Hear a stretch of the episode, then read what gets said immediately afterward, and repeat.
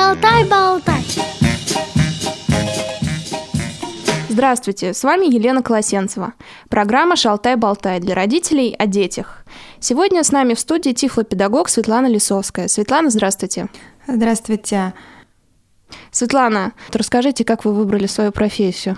Ну, как бы я с детства хотела стать педагогом. Поэтому после школы я закончила сначала педагогический лицей, потом педагогический колледж, а потом уже училась в педагогическом университете. И вот уже на четвертом курсе как раз я узнала вот о, деткам с наруш... о детках с нарушением зрения. Ну и как-то потянула к этому. Ну да, я вот определилась как раз с профессией, потому что я специалист широкого профиля. Я и логопед, и сурдопедагог, и тифлопедагог. Тогда я поняла, что я буду именно тифлопедагогом. И также это связано с тем, что я познакомилась с Любовью Ивановной Плаксиной, которая меня преподавала. И она вот меня вот как бы я, я влюбилась в эту профессию, поняла, что это мое. А где вы встретились с Любовью Ивановной? А, в университете, эм пэ гэ у, Московский педагогический государственный университет имени Ленина, вот бывший. Университет с историей, надо сказать. А Любовь Ивановна до сих пор там преподает? Да. И она основной автор книг для дефектологов, тифлопедагогов. Да, по ее программе мы работаем. Светлана, а вот с кем вам приходится работать? Это дети с какими нарушениями? Это детки с миопией, у которых удаленные предметы видят нечетко. Также это детки с гиперметропией, у которых изображение предметов вблизи нечетко. И дети со стигматизмом, у которых на одном глазу наблюдается либо два вида рефракции, либо один вид рефракции, но выраженный в разной степени. И при этом дети видят искаженное изображение предметов. Также особую группу составляют дети с косоглазием и амблиопией, у которых нарушено бинокулярное зрение. И, как следствие, у детей наблюдается амблиопия, то есть неполноценное функционирование зрительного анализатора, которое сопровождается снижением вот остроты зрения. Но это не слепые дети, это просто с нарушениями зрения. То есть они видят э, нормально. Да. Хорошо, но вот от того, какое нарушение зрения, наверное, и зависит, какие занятия проводите. Или занятия одинаковые у них? Нет, занятия я провожу все разные. Разное нарушение зрительного анализатора приводит к различным нарушениям зрительных функций. Может быть нарушено центральное зрение, но это, в принципе, у всех нарушено центральное зрение, которое характеризуется остротой зрения. Может быть нарушено светоощущение, цветоощущение, нарушено периферическое зрение или бинокулярное зрение. И вот как раз поставленный уже диагноз и влияет на форму и содержание коррекционных занятий. Например, детям с миопией необходимо предлагать игрушки либо пособия большого размера, чтобы ограничить зрительную нагрузку, не допустить зрительного и общего переутомления. Миопия в народе называется близорукость. Так, надо, значит, у кого близорукость, большие предметы, большие книги, да? Нет, но они не должны быть большие, просто картинки, картинки должны быть больше. Да, да, угу. Большого размера, увеличенные картинки. Угу, понятно. Потому что им противопоказана зрительная работа, направленная на развлечение мелких деталей. Угу. Также противопоказаны физические нагрузки, длительные наклоны головы, туловища. Время непрерывной зрительной нагрузки должно быть ограничено. Ну, оно должно как бы соответствовать состоянию зрительных функций, именно там остроты зрения, вблизи и состояние поля зрения. И в основном вся работа должна быть направлена на тренировку глазодвигательных и аккомодационных мышц. Ну, вот пример конкретно. Ребеночек с близорукостью, она развивается. Какие упражнения делаете вы? Например, очень полезное упражнение с меткой на стекле для тренировки глазодвигательных мышц. На оконном стекле на уровне глаз ребенка делается цветная метка диаметром два-три миллиметра, а вдали выделяется четко ясно видимый какой-то объект. И ребенок поочередно фокусирует зрение на этих точках. Эти вот упражнения делаются в очках для дали пять-семь минут каждый день. Вот очень полезное упражнение. Один раз в день пять-семь минут? Да, где-то так. Эти упражнения могут делать и родители, также дома с детьми. И педагоги делают это постоянно. А дальше при работе с детьми с гиперметропией. Угу. Там специфика такая, что всю дидактику, то есть вот пособия, там, картинки, следует давать на контрастном фоне. И желательно, чтобы эти картинки имели четкий контур. А физические нагрузки этим детям не противопоказаны и должны соответствовать возрасту ребенка. А есть какие-нибудь физические упражнения? То есть та же точка, да, для близорукости, вот для вот этих заболеваний? С детьми маленького возраста для проведения зрительной гимнастики мы можем использовать, например, погремушку, когда педагог садится напротив ребенка. Потрясти можно погремушкой, чтобы ребенок сфокусировал зрение на погремушке. И дальше мы учим детей производить движение глаз вправо, влево, вверх, вниз, по кругу. При этом мы следим, чтобы ребенок не поворачивал головы. С детьми вот второй младшей группы я могу это проводить упражнение с помощью лазерного фонарика. Угу. При этом, конечно, я не особо вижу, что детки правильно делают глазками, потому что я стою за ними, придерживаю вот их голову, могу положить вот свою руку угу. на голову, произвожу движение фонариком. У нас для этого у меня в кабинете картинки нарисованы, и они вот следят там, как там божья коровка летает. Вот. Но в этом, ну, вот, проводя это упражнение, я уверена, что детки следят глазками. Да, то есть вы можете контролировать и поворот головы, чтобы да, они да, не да, помогали да, потому себе. Что это очень важно, чтобы работали именно глазки в этот момент, а не голова. Понятно. Тоже хорошее упражнение. В принципе, мне кажется, родители могут делать это дома. Да. Потому что вправо, лево, все эти упражнения делаются ну, по три-пять минут. Угу. Поэтому это не то, что там он один раз повернул вправо глазки, посмотрел направо, налево. Это, это долго делается, отрабатывается этот навык глазодвигательный. А закрывать глазки надо при таком упражнении? Да, это в самом конце, когда уже глазки вот уже у нас поработали, я прошу детей, детей там зажмурить глазки сильно-сильно-сильно и потом их открыть, вот, чтобы глазки вот расслабились. Еще я слышала о таком упражнении: закрываешь глаза и двигаешь глазами закрытыми, то есть зрачками. Такое упражнение с детьми проводится или нет? Я такие упражнения не провожу, потому что я, я люблю видеть результат. Я да. люблю видеть угу. то, что делают дети. А в этом я не увижу. Делают да, детки. Закроют они и там. Закроют они. И заснут. Да, о чем они там подумают, помечтают. Понятно. Вот, взрослые, наверное, могут так. Вот вы рассказали о близоруких. А второе – это... Гиперметропия, да. Да. И вот третье.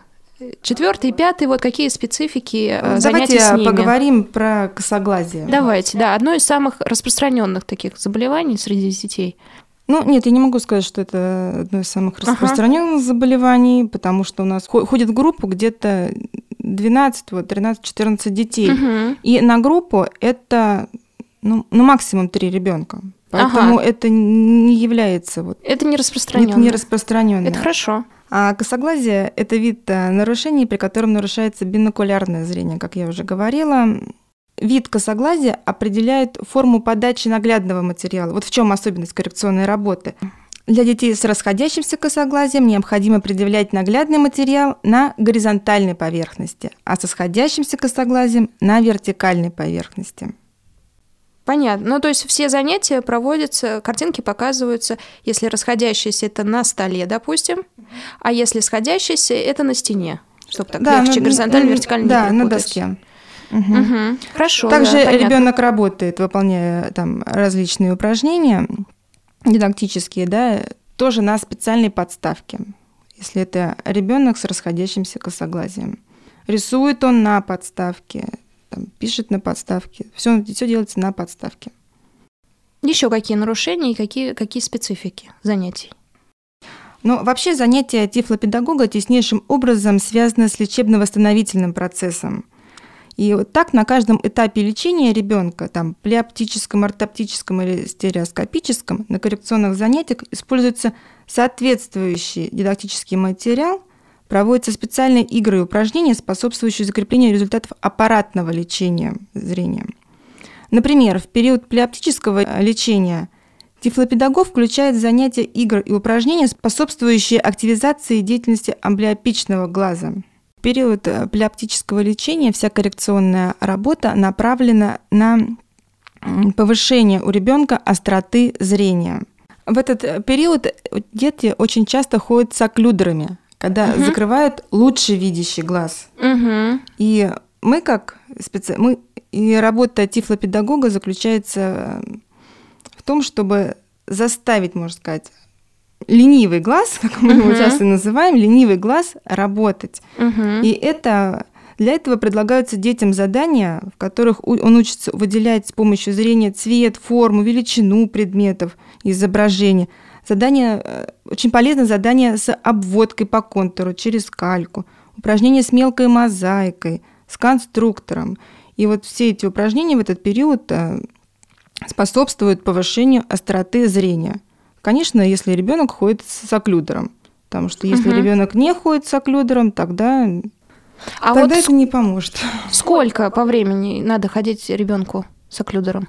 Оклюдер у нас клеится в детском саду с самого утра. Есть даже у нас грамотные родители, которые прям с утра ребенку наклеивают оклюдер. Дома? Да, дома. Я даже поощряю, это очень хорошо. И ребенок отклеивает заклейку оклюдер уже вечером. Также... И сколько дней это может длиться? То есть или месяцев, недель? Ну, в зависимости от остроты зрения и в зависимости от того, как назначит врач. Но дети могут сходить с оклюдерами там, и год, и два, и три. Бывает так, что вот все дети у нас постоянно ходят с оклюдерами. А подвижки есть? Действительно это да. помогает, да? да? То есть через три года может быть так, что все пропадет и будет отлично глаз работать, вот второй, который... Да, да. Также может быть так, что не, не только вот один глаз, там нельзя, нельзя сделать так, что вот один глаз мы постоянно заклеиваем. Потому что другой перестанет работать. И врач уже назначает лечение. Либо это попеременное, один день левый глаз закрывается, другой там, день правый глаз, либо там шесть дней закрываем один глаз. Попеременно? Да, это все уже по назначению врача. А врач находится в детском саду? Да, постоянно? Два раза в неделю у нас в саду присутствует врач, который обследует детей и назначает лечение. И каждый день у нас работает сестра-ортоптистка, которая проводит уже аппаратное лечение вот с каждым ребеночком. В эфире радио ВОС. Воспитание, образование, спорт.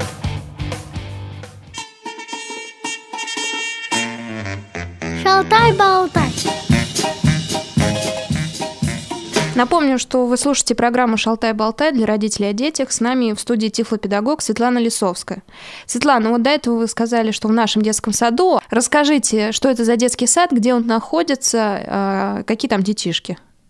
Я работаю в детском саду комбинированного вида, где ходят дети с нарушением зрения, и также есть общеобразовательные группы.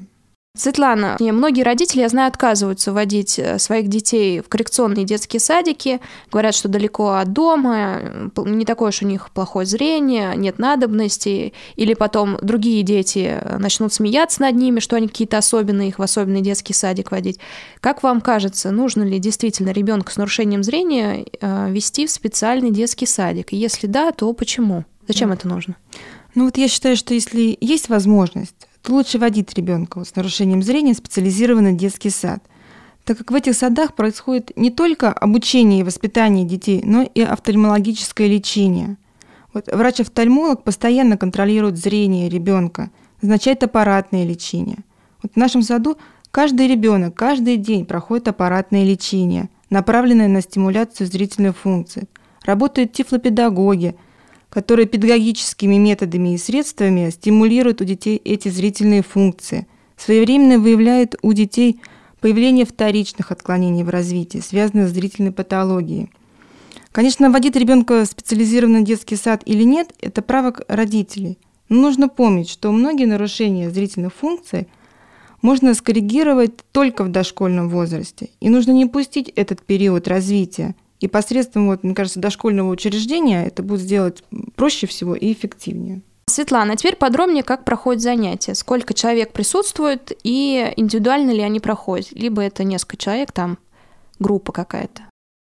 Вот тифлопедагог в детском саду с нарушением зрения проводит занятия по четырем направлениям. Это развитие зрительного восприятия, занятия по развитию ориентировки в пространстве, занятия по социально-бытовой ориентировке и занятия по развитию мелкой моторики. Занятия проходят по подгруппам. Вот в моем случае это три-четыре ребеночка и индивидуально. А индивидуальные коррекционные занятия проходят по специально разработанным индивидуальным программам, которые предполагают зону учета ближайшего развития ребенка. А также на индивидуальных занятиях тифлопедагог проводит работу по подготовке детей к проверке остроте зрения или подготовке ребенка к аппаратному лечению. Если ребенку меняет какой-либо аппарат, аппаратное лечение, то тифлопедагог, конечно, проводит какие-то вот такие дидактические игры, способствующие адаптации ребенка вот к этому аппаратному лечению. И сколько в день таких занятий по три-четыре ребенка проводит тифлопедагог?